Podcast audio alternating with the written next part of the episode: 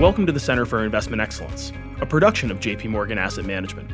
The Center for Investment Excellence is an audio podcast that provides educational insights across asset classes and investment themes. Welcome, everyone. Thank you for taking the time to join us today. My name is Keith Cahill, and I lead the North America institutional client business here at JP Morgan Asset Management. Today, I'm excited to be joined by two of my colleagues. First, Jared Gross, who is head of institutional portfolio strategy in our institutional North America business, as well as Pulkit Sharma, head of alternative investments strategy and solutions. Gentlemen, thank you both for joining me and our audience today. Thank you, Keith. It's a pleasure to be here. Glad to be here. Wonderful. So over the next hour, we'll touch on key takeaways from Jared and Pulkit's recent paper on the benefits of pivoting to income in institutional portfolios. As a reminder, this is the second theme in a four-part series of research articles authored by Jared in partnership with investors across the firm.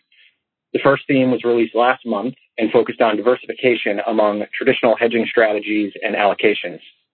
The entire series can be accessed at jpmorgan.com slash perspectives. So with that, Jared and Pulkit, let's get into it. Jared, I'll start with you. The theme of the paper is called Making Income an Objective. Talk to us about the theme. Why was it included in this research series? And what should institutional investors be thinking about when it comes to yield, diversification, and total return? Thank you, Keith. It's a pleasure to be here and to have a chance to talk with everyone today about this paper and the broader series. As you mentioned, this is the second paper. The first one dealt with portfolio diversification, specifically as it relates to hedging strategies. And following this paper, there will be additional work done on the topics of illiquidity and capital efficiency. But today we're focused on income and specifically this idea of making income an objective. Begin, I just want to draw kind of a high level overview around you know, the commonalities that all institutional investors share.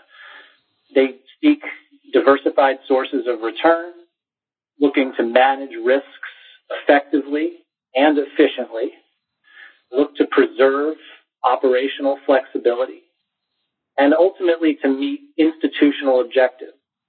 You know, frequently these include paying benefits, delivering institutional support, or facilitating additional opportunistic investment and rebalancing across time. The challenges that we face today are interesting in that we are in an environment where we expect forward-looking returns on traditional asset classes to be relatively low. We observe fairly high valuations in the equity market, which tends to indicate lower returns going forward. We observe low yields in the bond market, particularly in the treasury market, which tends to indicate lower returns on fixed income over a medium and longer term horizon. And alongside this low return environment, the risk management techniques that we have evolved to help build and manage risk at the portfolio level are increasingly stressed. We have less confidence in traditional relationships across asset classes and the cushioning effect of income from traditional fixed income strategies will be lower given the level of yields that we see today. So against this backdrop, we want to recognize those objectives that all the investors share, but consider tweaks or adjustments to the portfolio strategy that will improve their ability to make good on those objectives and generate better outcomes in this challenging environment. And one of the things that we are very focused on is tilting portfolios away from assets that are dependent on generating returns from higher valuations, which by necessity require either additional decline in interest rates or some other exogenous event to drive returns higher. And focusing instead on assets that can deliver return organically through the production and delivery of income and that require less in the way of changing valuation going forward. And, you know, we think of these to some extent as hybrid strategies that seek a higher level of yield, that deliver a lower level of equity beta, and frequently come at the modest risk of additional illiquidity. So we really think there are some opportunities out there to introduce to the portfolio construction process. And as we say in the paper, ultimately this will lead to a greater degree of resiliency in a challenging market environment. I think that's a great intro to the paper and the content that we'll be discussing here today. Pulkit, maybe I'll turn it over to you. Given your expertise and responsibility in the alt space, can you spend a few minutes specifically on the alt space and its ability to generate durable and uncorrelated income? And then maybe touch on how alternative asset classes have performed through the pandemic. Great. Thanks, Keith. So if I think of alternatives and income, they really solve for two major outcomes. One is providing a higher level of income, doing that with diversification. And in the backdrop, Jared talked about with all the policy intervention, this notion of a risk-free rate itself is challenging in that there's very little return left in that definition.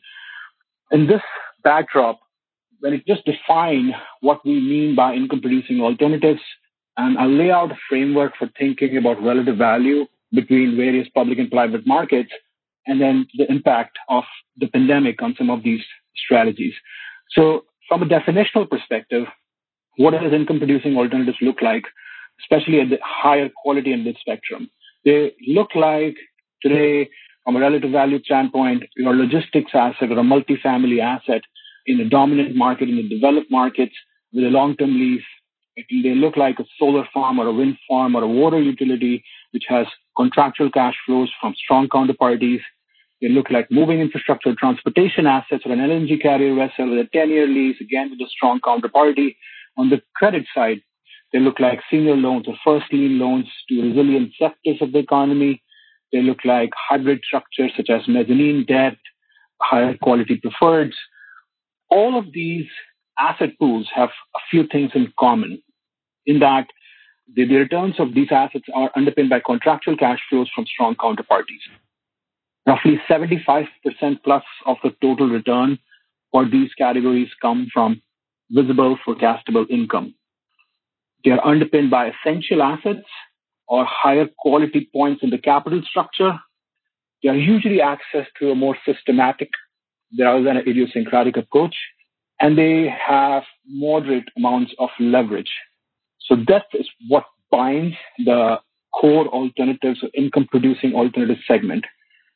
Now, putting it in a relative construct, in an income diversification framework, where diversification is really versus equity risk, which is usually the predominant risk in most plan sponsor portfolios, investors can get yield today in segments such as high yield or income producing equities, REITs.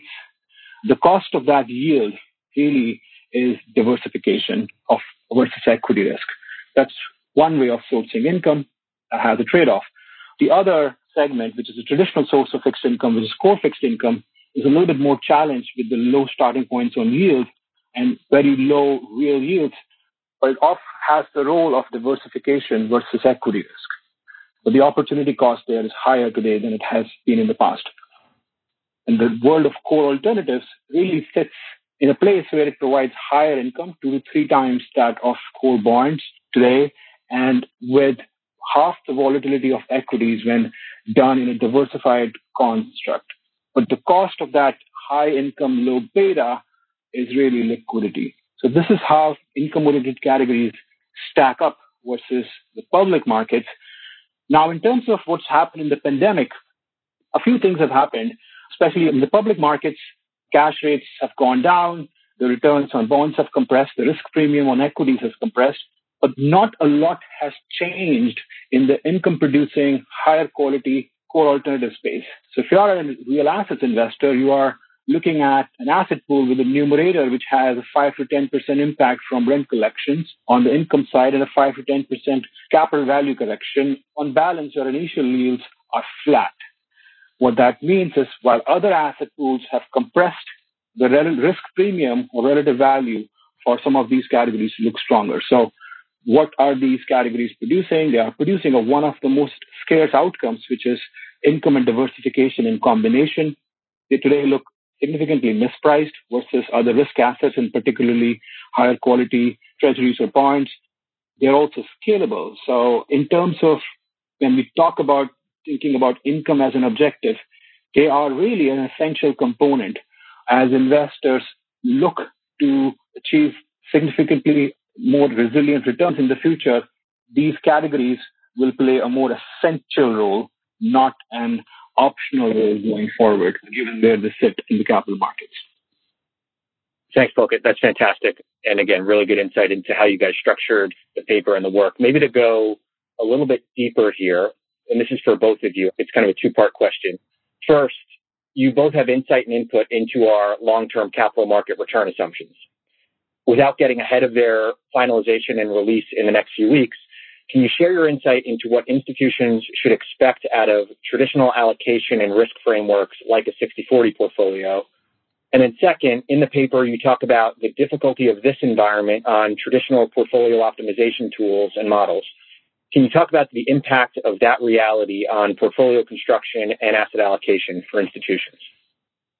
Sure, maybe I'll start. If you talk about a traditional portfolio, the 60 40, the notion of that has already passed its relevance in over the last two, three decades. In fact, most institutions don't have a 60 40 portfolio. They already have embraced private markets to the extent of 20 to 30% already. But if you look at really a stock bond frontier 10 to 15 years ago, that generated a 7 to 8% type of returns, let's say in sort of a 2008 timeframe. Fast forward to today with all the policy intervention in place, if you look at the last year's LTCMAs, the stock bond frontier was trending more towards a five on a 60-40 type of a portfolio. And you can guess where that number is moving this coming year when we release the next version of the LTCMAs. In the light of this shrinking returns in sort of the higher quality traditional assets, I'll give an example of core real assets, income producing segment of hard assets they sort of sit at a 6 to 8% mark, but 75% of that return comes from income. So they are really above that capital market line or the efficiency line. And one thing we talk about in the paper is that in today's market environment, it's all about the starting point. So the starting point of returns is very low for bonds. It sort of challenges forward returns, at least in the near term before cash rates normalize. And at the same time, the risk premium for equities has come down. So the valuations are higher, and that challenges the prospective returns for that too in the near terms. However, when we look at the risk premium for income producing assets in the private market, especially the core end of the spectrum, and look at 40 years of data, I'll quote real estate data here, and look at the spreads of income versus triple B bonds as a proxy for risk premium relative value, the level of spreads we see today, and you can add increment around 2%, add a little bit more for categories which have infrastructure, transportation, or higher quality into the credit. At those levels of spreads, the forward-looking returns has really ranged between 5 to 15% for real estate over the next five years. And this is all because the risk premium hasn't really compressed in this higher quality private market pool. The compressed level of income is a tailwind and also leverage seems to be more accretive today given the low rates. Keith, you also raised the topic of portfolio optimization and the tools and models that go into that process. And I just want to spend a moment sharing some thoughts on why those are challenged in this environment. You know, as Pulkit noted, not just have the levels of expected returns come down broadly across asset classes, but the range in which the expected returns now exist has become compressed. And if you're making judgments across asset classes based on relatively small and subtle differences in forward-looking expected returns, the margin for error around that process is decreased. And so we have to be very careful about relying with too much confidence on those assumptions. If you think about a classic mean variance optimization model, the inputs will typically be an expected return, a volatility, and then a series of cross asset class correlations.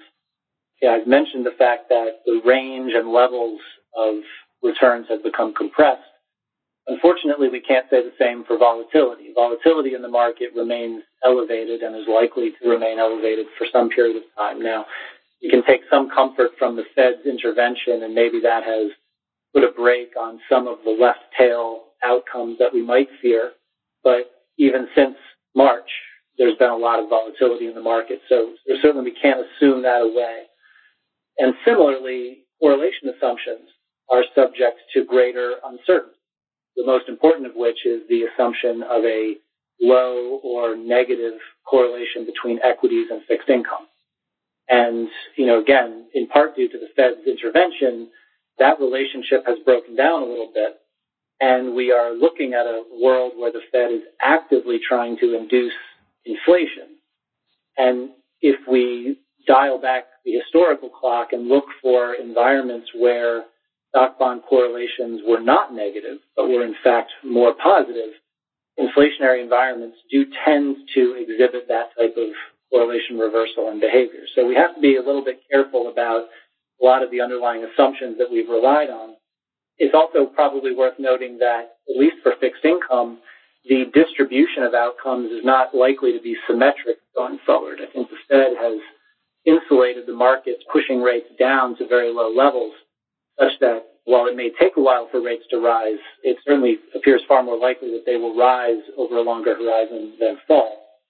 And we have to consider that as we contemplate the current level of fixed income holdings and the duration of those holdings, but more broadly, the sensitivity of the overall portfolio to interest rate risk. There is a concept of effective duration that exists, which is applied not just to fixed income assets where duration is widely understood and very quantifiable, but to a broader range of asset classes, looking at their co-movements over time with changes in interest rates.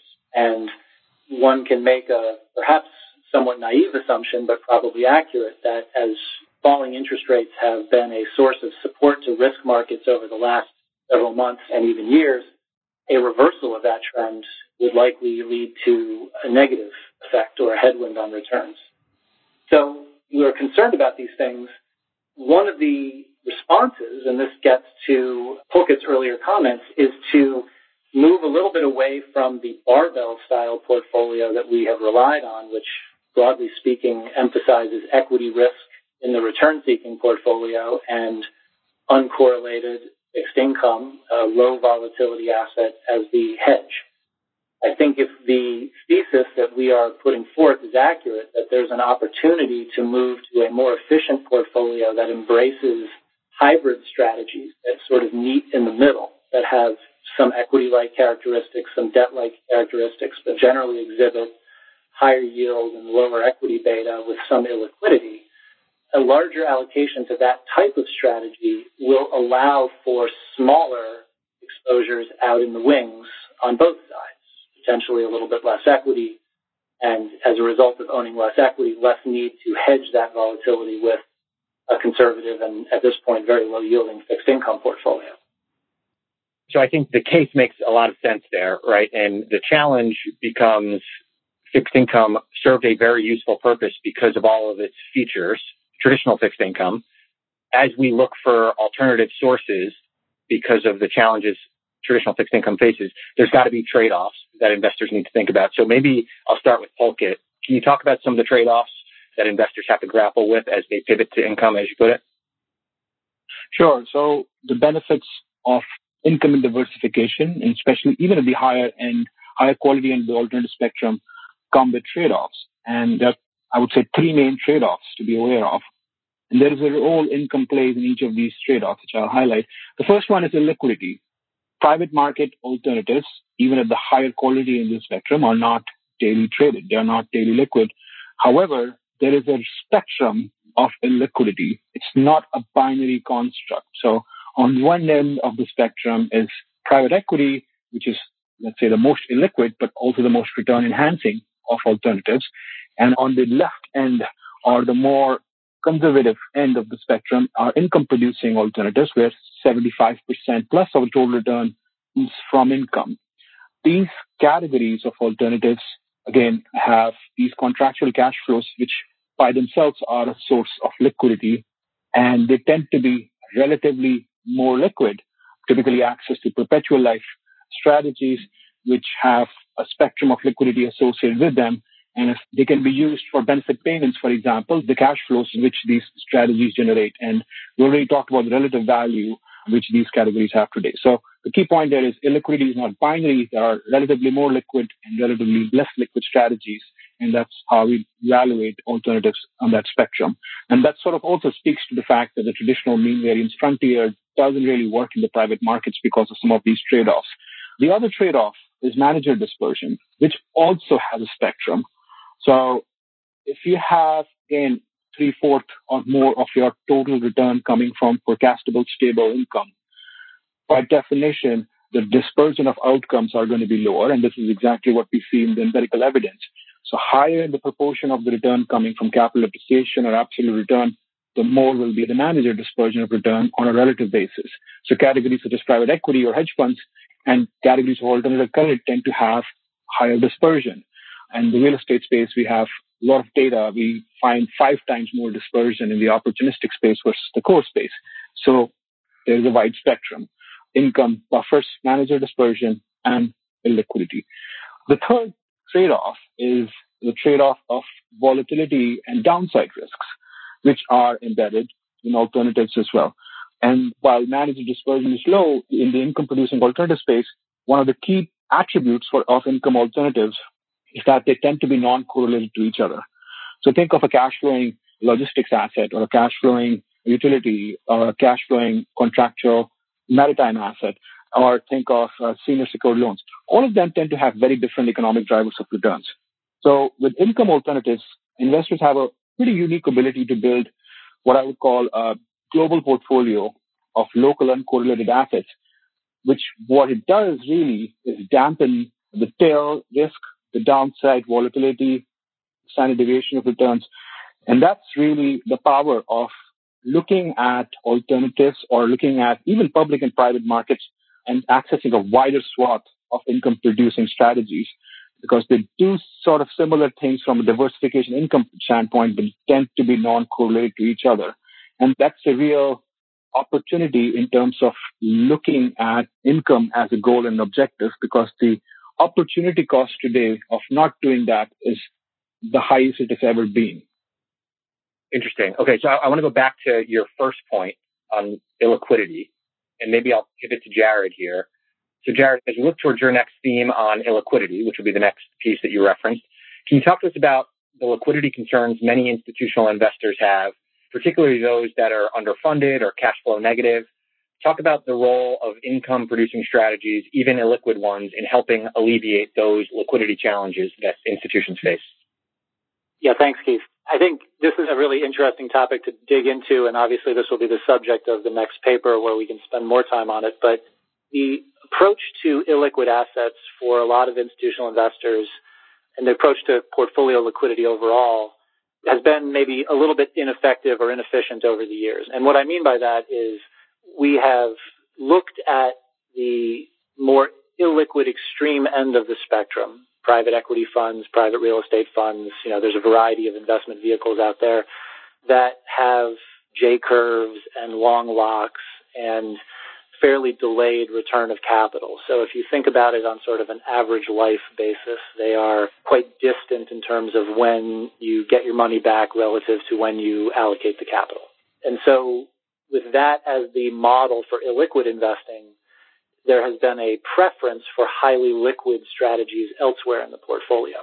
And so you see a preponderance of either daily liquidity vehicles like funds or separate accounts that have essentially the ability to be drawn on demand. And there's a spectrum of illiquidity that exists in between that has been somewhat underexploited.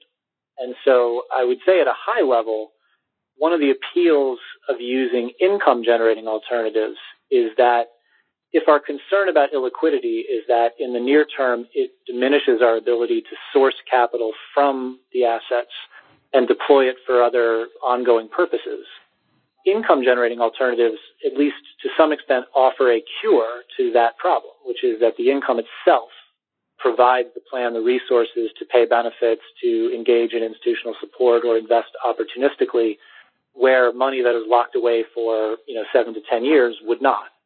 And then I also would just observe that in recent years, I think there has been a much better evolution of the alignment between the structures that are offered in the alternative investment space and the underlying opportunities. And so there is a range of liquidity from, again, daily liquidity on one end up through separate accounts, hedge fund strategies, which have on the surface fairly attractive liquidity terms, but obviously have the potential to gate liquid alternatives, which frequently have a 12 month, 18 month initial lock and then liquidity thereafter, or interval funds.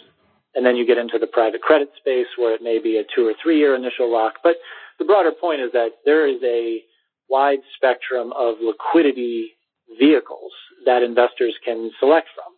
And, you know, some of them are income generating, some of them are not. The fact that some of them are not income generating does not in and of itself make them poor investments. They very well may be terrific investments. But in this environment where liquid market returns are likely to be low and the expectation of further capital appreciation, either in fixed income or equities, is somewhat diminished, income does have that special ability to support those operational objectives in a way that less liquid strategies don't. And that's one of the arguments that we put forth here. So many of those on the line also have fiduciary oversight of defined contribution plans. How do the insights you've shared today apply to DC participants and specifically retirement income? Thanks, Keith. Yeah, this is a terrific question. And the paper obviously is geared towards institutional portfolios more on the defined benefit side, but a lot of the intuition that backs this is applicable at the individual level and is at least to some extent accessible via DC plan strategies. For instance, we observe that as participants pivot from the accumulation phase of their retirement saving to the decumulation phase of their retirement spending, they will have a stated preference for income generating strategies. Fast forward to 2030, Jared and Pulkit, and you're looking back on COVID 19 and institutional portfolio performance. What did we learn? Anything we can do differently now? Jared, maybe you start off. Sure. Great questions. I think probably the most startling thing that occurred in 2020, I mean, aside from the broader impact of COVID and this kind of recognition that, you know, as much as we spend time thinking about black swans and tail risks, we are continuously surprised by them when they occur, is the degree to which the Fed's intervention has impacted the markets. And I think we all kind of understood from previous episodes that the Fed has a lot of firepower to bring to bear and their ability to, by adding liquidity, smooth volatile markets. I think that was widely understood and the initial phase of Fed intervention followed that game plan fairly closely.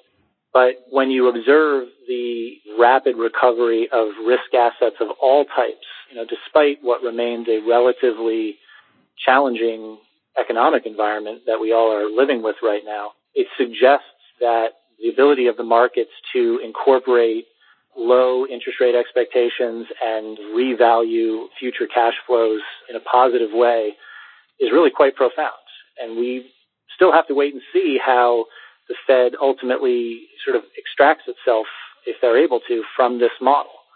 They were on the early stages of unwinding the interventions from the great financial crisis when this scenario came to pass, and we can only wonder how long it's going to take. So, you know, I think to get back to the original question, and if we look forward 10 years and then back at today, what will we have learned?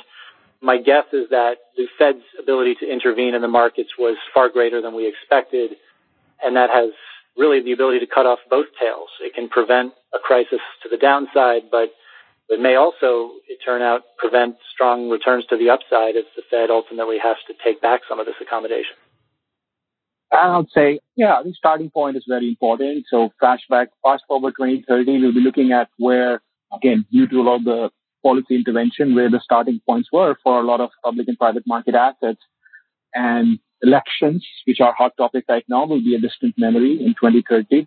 And what will be a more permanent memory is the performance of the assets and the role of income, which is critical over the next decade as you know that's where all the certainty of outcome lies. So doing anything differently or I would say overweighting certainty of outcomes overweighting quality of return streams is critically important. And so is being flexible around labels, focusing on the outcomes, which investors can access from both the public and private markets today, and also tapping into categories where risk premium is mispriced are some things which investors can do today, you know, looking out 10 years from where we stand today.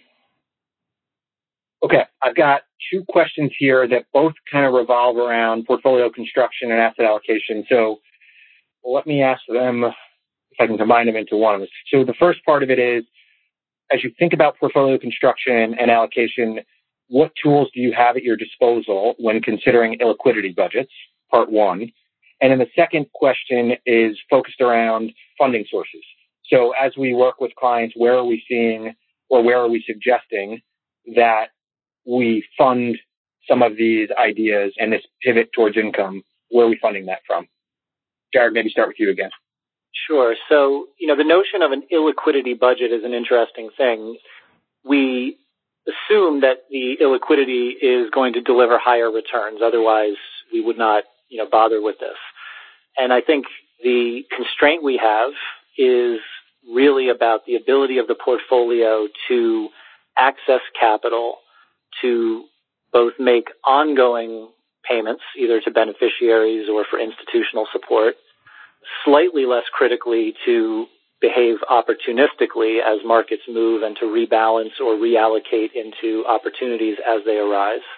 And for some types of investors, maybe corporate pension funds, but not exclusively corporate pension funds, to provide significant liquidity around large capital intensive events. Think about a pension risk transfer transaction or something like that. So against that backdrop, you can think about the level of liquidity that's necessary. Most plans on the pension side typically pay out on a net basis something in the single digits as a percentage of their assets and conversely hold probably 70 to 80% of their portfolio in liquid assets.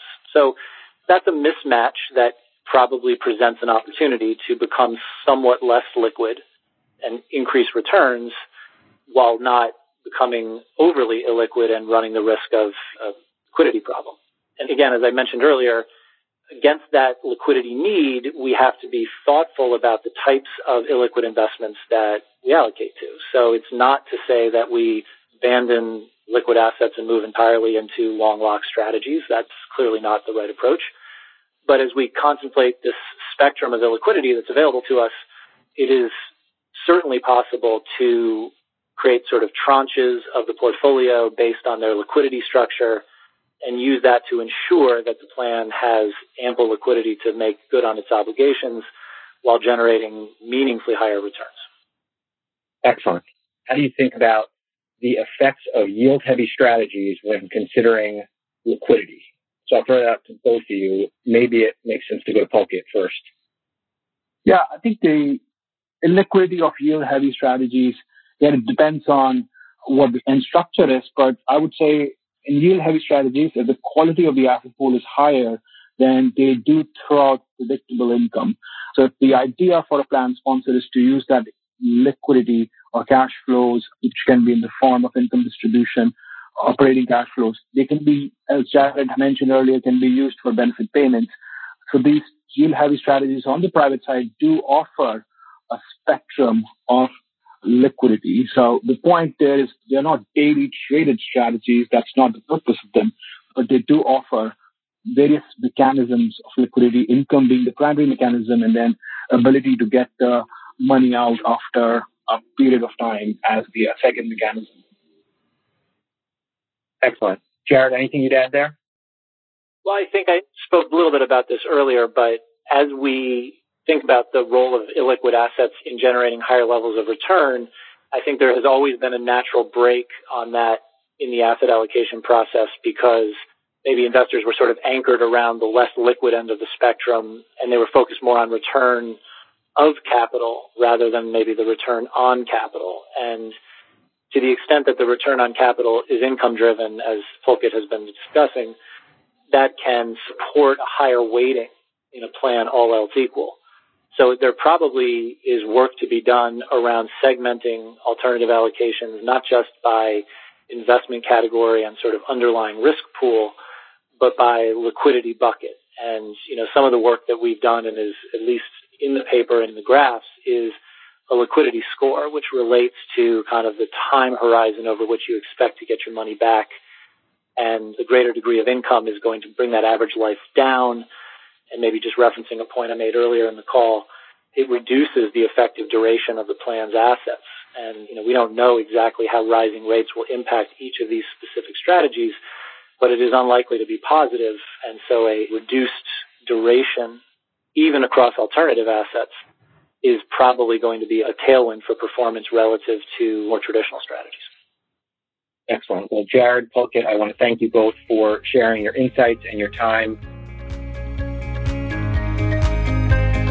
For institutional wholesale professional clients and qualified investors only, not for retail use or distribution, not for retail distribution. This communication has been prepared exclusively for institutional, wholesale, professional clients and qualified investors only, as defined by local laws and regulations. The views contained herein are not to be taken as advice or a recommendation to buy or sell any investment in any jurisdiction, nor is it a commitment from JP Morgan Asset Management or any of its subsidiaries to participate in any of the transactions mentioned herein. Any forecasts, figures, opinions or investment techniques and strategies set out are for information purposes only, based on certain assumptions and current market conditions and are subject to change without prior notice. All information presented herein is considered to be accurate at the time of production. This material does not contain sufficient information to support an investment decision and it should not be relied upon by you in evaluating the merits of investing in any securities or products. In addition, users should make an independent assessment of the legal, regulatory,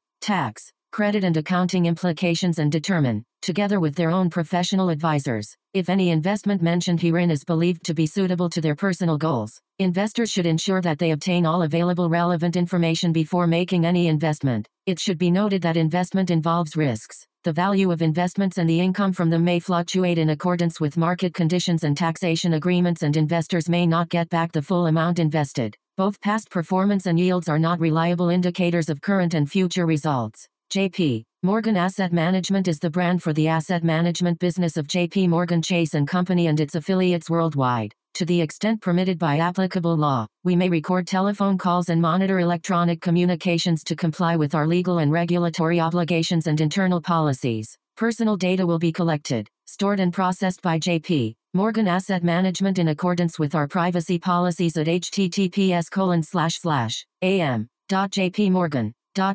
slash global slash privacy. This communication is issued by the following entities. In the United States, by JP, Morgan Investment Management Inc. or JP, Morgan Alternative Asset Management, Inc., both regulated by the Securities and Exchange Commission. In Latin America, for intended recipients' use only, by local JP, Morgan entities, as the case may be. In Canada, for institutional clients' use only, by JP Morgan Asset Management, Canada Inc which is a registered portfolio manager and exempt market dealer in all Canadian provinces and territories except the Yukon and is also registered as an investment fund manager in British Columbia, Ontario, Quebec and Newfoundland and Labrador, in the United Kingdom, by JP Morgan Asset Management, UK, Limited, which is authorized and regulated by the Financial Conduct Authority, in other European jurisdictions, by JP Morgan Asset Management Europe S, A Grave RL, in Asia Pacific, APAC, by the following issuing entities and in the respective jurisdictions in which they are primarily regulated.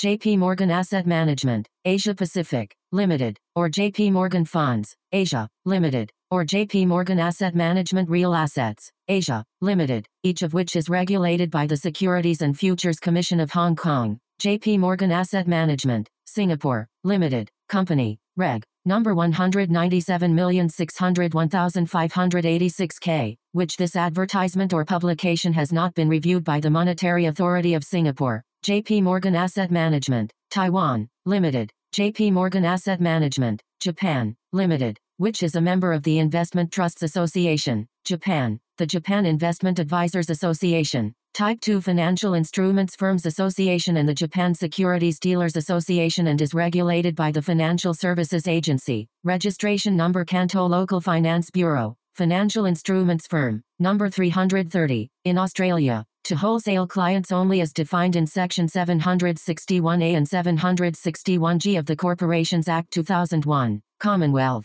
by JP Morgan Asset Management, Australia, Limited, ABN 55143832,080, AFSL 376919. Copyright 2020 JP Morgan Chase and Company All rights reserved.